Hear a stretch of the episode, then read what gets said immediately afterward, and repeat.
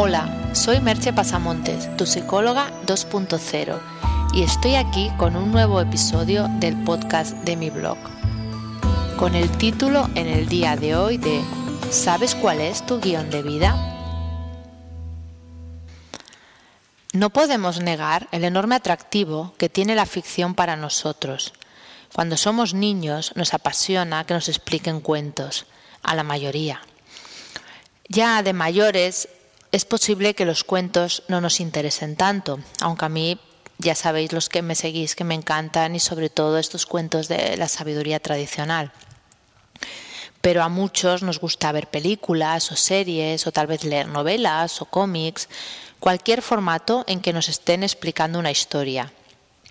Ya hablé hace un tiempo en un post sobre storytelling y ese storytelling personal en el sentido de qué te cuentas a ti mismo. Pero creo realmente que el explicar historias es con natural al ser humano. Las primeras historias explicadas en la antigüedad solían versar sobre héroes míticos y se transmitían de manera oral. Era, era una profesión.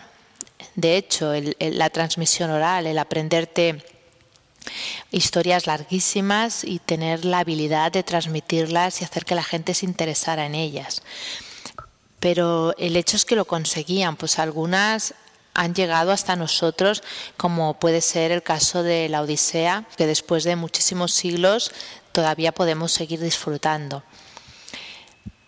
No resulta extraño entender esta afición que podemos tener a, a las historias, sobre todo las buenas historias, si pensamos que una parte de nuestra memoria es lo que se llama la memoria episódica.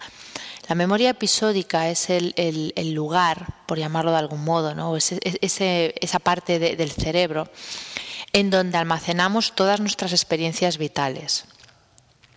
No almacenamos del mismo modo ni en, ni en, las mismas zonas los conocimientos académicos, por poner un ejemplo, que, los acontecimientos que nos suceden en el día a día. Si nos paramos un momento a pensar en la cantidad de acontecimientos que vivimos diariamente, resulta increíble pensar en, en, la cantidad de datos que dicha memoria puede llegar a almacenar, la memoria episódica. Pero así es. Eh, todos podemos recordar con mayor o menor fidelidad, y ahora hablamos también otra vez si realmente lo que recuerdas es preciso, cosas que sucedieron cuando teníamos, eh, por poner un caso, 5, 6, 7 años. Cada persona tiene recuerdos a partir de una edad de su vida más o menos eh, gráficos y, con sensación de realidad, pero bueno, alrededor de los 5 o 7 años casi todos recordamos cosas. Hemos de pensar también que las historias eh, nos ayudan a entender la realidad, a ordenarla, a extraer experiencias. Son una fuente de conocimiento. Las obras clásicas podríamos decir que en cierto modo perduran por eso, porque nos enseñan aspectos de la vida que podemos aprender a través de las experiencias vividas por los personajes. Son, son una fuente de, conocimiento ajeno. De algún modo ves esa experiencia o lees esa experiencia y aunque sea una historia de hace muchos siglos, pero las reacciones del personaje te pueden ayudar a conectar con situaciones de tu vida actual, de tu vida cotidiana. Para entrar un poco en el, en el título del post, el guion de vida es un concepto eh, acuñado que viene del análisis transaccional. El análisis transaccional es una teoría sobre todo de la personalidad y del funcionamiento de, la personalidad y su formación, creada por Eric Berne, y que aunque sea una teoría que, que, no se ha aprobado científicamente, no es como otras áreas de la psicología que han recibido más atención por parte de, llámale de la comunidad científica o de la comunidad universitaria, es cierto que resulta explicativa de la realidad en muchas ocasiones. Eh, Eric Berne había sido psicoanalista y parte de, su teoría incluso podríamos decir que, deriva en cierta manera de, algunas eh, partes del psicoanálisis. tampoco es una teoría creada en el vacío. Entonces nos ayuda en este, en este punto de entendernos a nosotros mismos, que en muchas ocasiones tampoco necesitamos más que eso, de una teoría, ¿no? que, que sea una buena explicación que nos ayude a elaborar una historia que nos resulte comprensible. Lo que decía al principio en la introducción, ¿no? que el poder de la narrativa, por el simbolismo que tiene, es muy grande.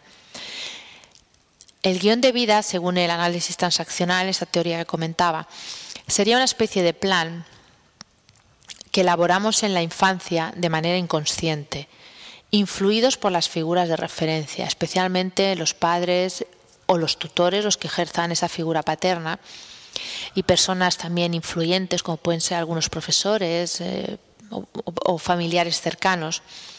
Y este, eh, este guion, este plan, lo vamos desarrollando a lo largo de nuestra vida.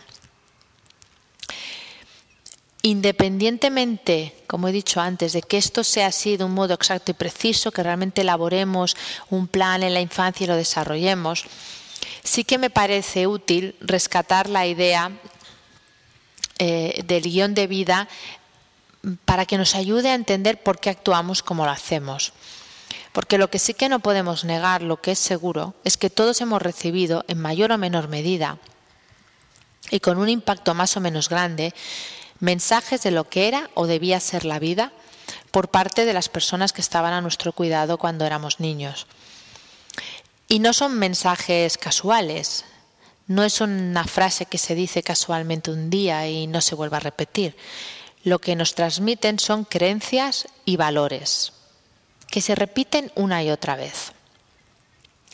Hemos de pensar además que no solo son mensajes verbales, sino que también eh, recibimos esos valores y creencias a través de los comportamientos que vemos en esas personas durante la infancia o en el caso de tener hijos, nuestros hijos reciben esos valores y creencias de lo que ven, no solo de lo que escuchan o de lo que les decimos, y del lenguaje corporal que hay en esa transmisión.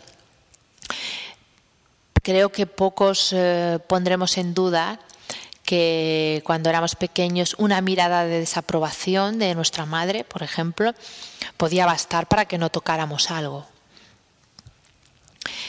Voy a poner un ejemplo para intentar explicar con mayor eh, facilidad y dar una visión más clara de lo que podría ser un guion de vida. Imaginémonos que hemos nacido en una familia en que nuestro padre era abogado o médico o alguna otra profesión liberal, pero de estas que suelen conllevar bastante dedicación.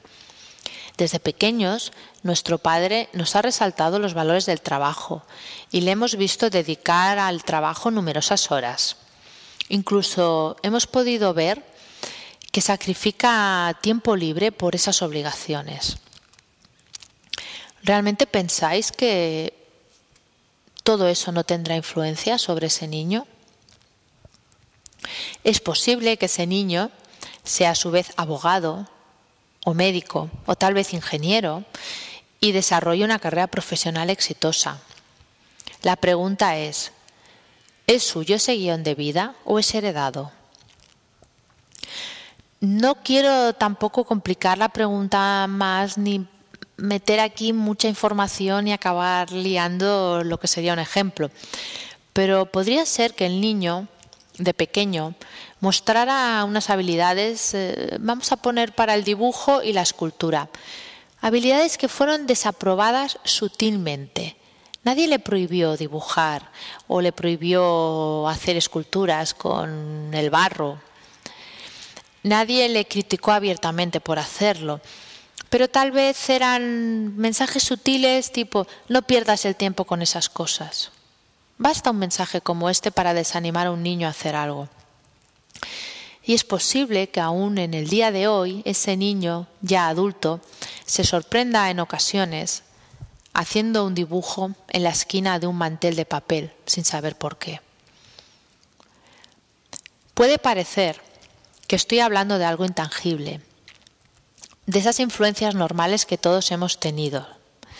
Pero la clave está en cuáles de nuestros potenciales y habilidades nos han permitido desarrollar y cuáles no. En el ejemplo que estaba poniendo, Y es un ejemplo y podríamos encontrar muchísimos más, eh, incluso mejores, pero para acabarlo de entender, quizá había una habilidad artística en ese niño o de cualquier otro tipo que de alguna manera no se potenció, incluso que fue desaprobada.